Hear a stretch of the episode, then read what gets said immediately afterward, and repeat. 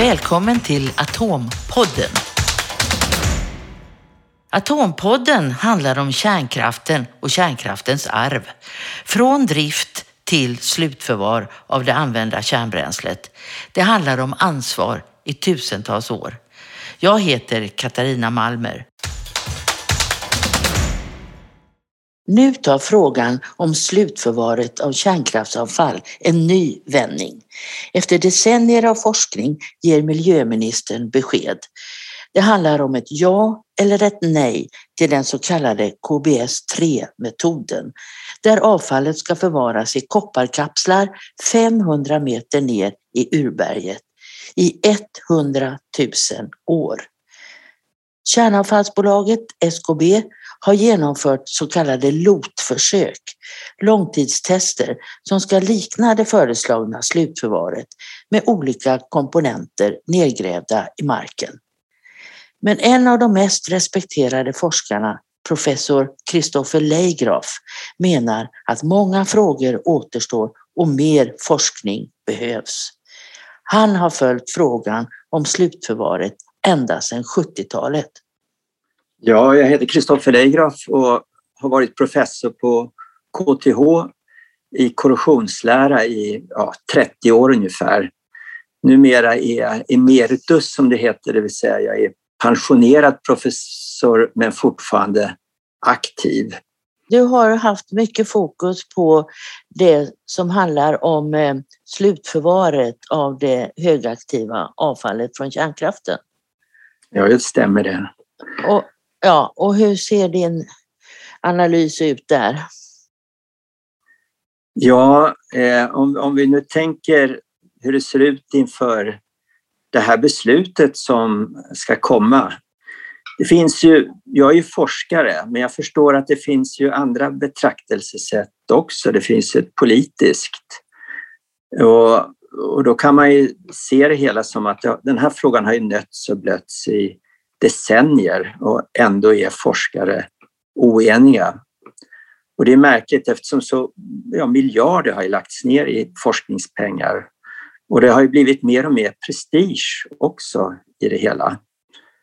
Man kan ju också se en otålighet hos politiker och en del företag och även myndigheter. Och I det läget så står alltså miljöministern inför ett beslut som är mer eller mindre framtvingat av andra partier som jag har uppfattat det i alla fall. Och att inte säga ja till ett slutförvar i Forsmark, det skulle kräva ett oerhört stort politiskt mod. Man kan ju också tänka sig att miljöministern beslutar ett ja med vissa bivillkor, exempelvis om mer forskning kring oklara frågor för att försöka ha ryggen lite mer fri. Men sen kan man ju se det här vetenskapligt och det är egentligen mitt sätt att se det på. Och då kan man ju lugnt konstatera att det råder stor oenighet som jag sa tidigare, trots all forskning. SKB, Svensk kärnbränslehantering, har initierat mängder med undersökningar. Och de har också gjort minst fyra så kallade prototypförsök. Där alltså syftet är att se hur väl koppar fungerar under slutförvarsliknande miljöer. Och det man kan slå fast är att i samtliga fall har kopparkorrosionen visat sig vara minst en faktor tusen högre än den som SKB egentligen förutsätter ska gälla i slutförvaret. Och då måste vi föra in lite enheter här. SKBs eh, analyser så eh, förutsätter man att koppar inte ska korrodera mer än en nanometer per år. Och det betyder alltså en miljondels millimeter. Det är ofattbart lite. Men eh, i verk verkligheten har alltså visat sig att korrosionen är mycket högre. Mark och miljödomstolen har ju eh, haft synpunkter på den här kopparkapseln och trots det så hävdar ju SKB att eh, alla experter har godkänt det här. Det är bara för regeringen att säga ja nu. Så att eh, det, men Mark och miljödomstolen hade en annan uppfattning. Och där var du med på förhandlingarna vad jag förstår. Ja, det är riktigt. Eh, det var alltså en jättestor eh, rättegång hösten 2017. Eh, och den pågick i veckor där Mark och miljödomstolen efter alla förhandlingar, utlåtande av experter och granskning av hela konceptet summerade, hela, summerade sin syn eh, baserat på, det blev en, en 500 sidor lång rapport. Och slutsatsen blev att det fortfarande förelåg osäkerheter om kapselns skyddsförmåga. Och det var framförallt fem korrosions effekter eh, där man hade invändningar och det var precis de effekterna som vi själva, eh, vi forskare på KTH, hade lagt fram eh, under domstolsförhandlingarna. Jag kan ta som ett exempel. Eh, en av oklarheterna gällde ju då strålningens inverkan. Och vad SKB då gjorde för att försöka belysa frågan än mer var att man studerade koppar som hade utsatts för strålning. Men det var inte det som domstolen hade ifrågasatt utan det var ju strålning i kombination med en vätska som kopparn också ska utsättas för. Och det, sådana studier gjorde man inte. Och därigenom så är ju fortfarande den, eh, den delfrågan oklar. Och jag kan, utan att vara långrandig, man kan konstatera att det, det gäller samma sak med de övriga frågorna också som domstolen tog upp. Har du följt de försöken också? Ja, tyvärr så har eh, möjligheten att följa dem varit väldigt begränsade. Men vi har tagit del av en rapport eh, på senare tid eh, där analyser har gjorts utav delar utav det här kopparmaterialet som varit utsatt för de här 20 år långa lotförsöken. Och då har SKBs bedömning, den, den, som vi ser det, den är gjord på ganska grova eh, med ganska grova mätmetoder där det är stora osäkerheter. Eh, man har till exempel inte kunnat se förekomsten av lokala angrepp utan det har varit eh, mera som en allmän korrosion, det vi har kunnat se. Och dessutom har man inte eh, visat några resultat från den del av kopparn som har varit utsatt för de högsta temperaturerna där man kan tänka sig att korrosionshastigheten varit alltför den högsta. Och det tycker vi är anmärkningsvärt. Likväl så har ju korrosionen varit ganska omfattande. Och vi, vi tycker då att det här är en, med, de, med det underlag vi har så tycker vi att det här är eh, oroande medan eh, SKB tycker att det är det, är inte. Men det betyder ju nästan att de hundratusen år som de här kopparkapslarna måste hålla, det, det verkar inte rimligt. Nej, det, det, det säger vi att det inte är. Det, det är inte rimligt. Eh, och dessutom kan man ju ställa sig frågan, bortsett från de här, det vi pratar om nu, så finns det en annan, ännu större fråga. Det är den, hur kan vi överhuvudtaget tro att vi kan extrapolera fram resultat som ska gälla i hundratusen år? Vi forskare vi är inte vana vid sånt. Vi, vi är vana vid att hantera eh, tidsrymder av tio år eller kanske hundra år. Hundra år är väldigt mycket i de här sammanhangen. Och då tro att man kan utifrån ganska korta försök, 20 år i, i de här sammanhangen, ett kort, en kort exponering, då tror att man kan extrapolera någonting fram till 100 000 och det, det är ofattbart och det, det ligger långt bortom min fattningsförmåga åtminstone. Men eh, Eh, den expertmyndighet som regeringen eh, litar på det är då Strålsäkerhetsmyndigheten och de har sagt att det här verkar okej. Okay. Ja, och det, det, det är en, en stor besvikelse tycker jag. Alltså, eh, Strålsäkerhetsmyndigheten har framförallt på senare år eh, varit oerhört okritisk till hela, eh, till hela skeendet här.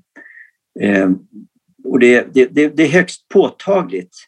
Eh, man hänvisar hela tiden till SKB-material och på det viset förhåller man sig okritiskt till det hela. Man skulle kunna förväntat sig en bredare, självständig och mer ja, en granskande eh, myndighet som är...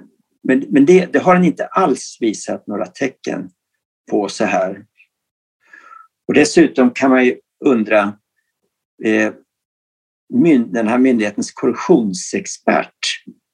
Han avgick för några år sedan som en protest mot det tänkande eh, som man visar upp på myndigheten, det okritiska tänkandet.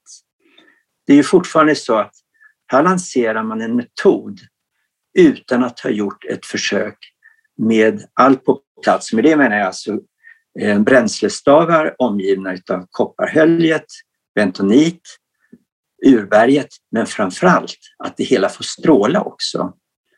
Och då, sådana försök är inte gjorda i lotförsöken. De brister ju där. Det är ju bara gjorda försök utan strålning. Och då skulle man kunna göra ett försök under kanske tio år.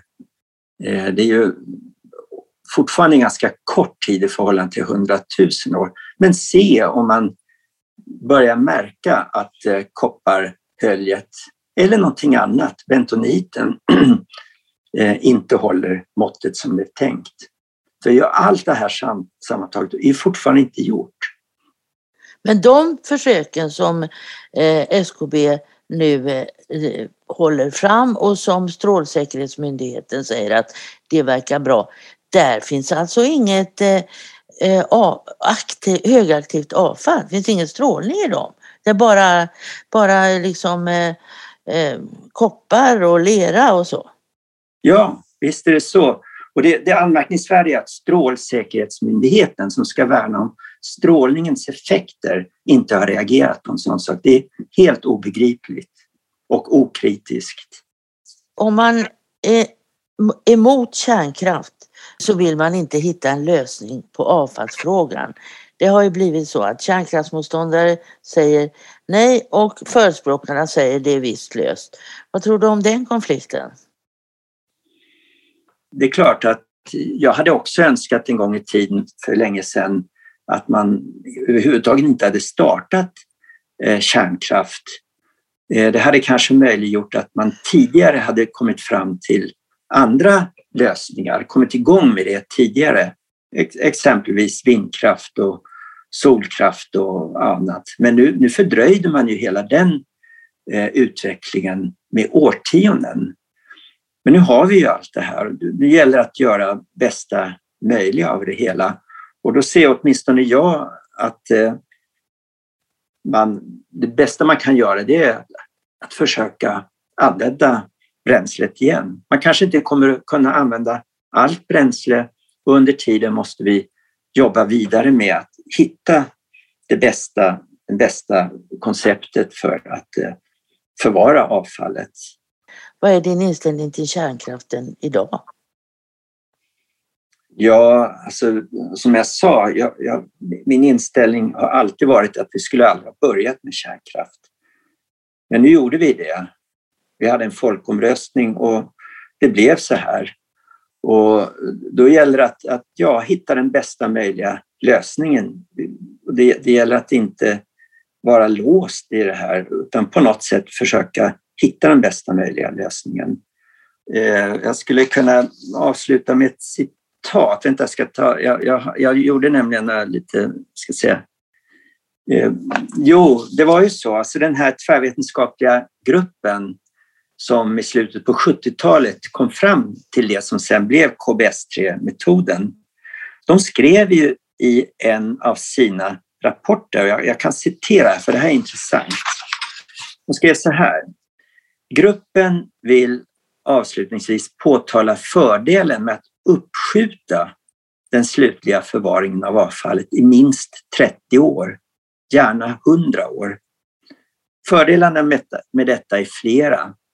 Dels avklingar aktiviteten och värmeutvecklingen från avfallet. Dels utvecklas teknik och vetenskap så att förvaringen kan utföras på ett tekniskt ekonomiskt optimalt sätt. Och då är det slut på citatet. Det här visar att man redan då var inne på att det här kanske inte var det allra bästa, men det var det bästa man kunde komma på då med dåtidens kunskapsläge. Men man var alltså öppna för alternativ. Det anmärkningsvärda är väl att 40 år senare och fortfarande med, med all den forskning som har gjorts så är man alltså fortfarande inne på precis samma grundidé. Man har inte modifierat det hela nämnvärt. Och frågan är, beror det på att eh, det här var från början det bästa tänkbara eller beror på att man har varit eh, okritisk i vissa sammanhang Eh, och inte gett utrymme för alternativ, till exempel alternativ för kopparn.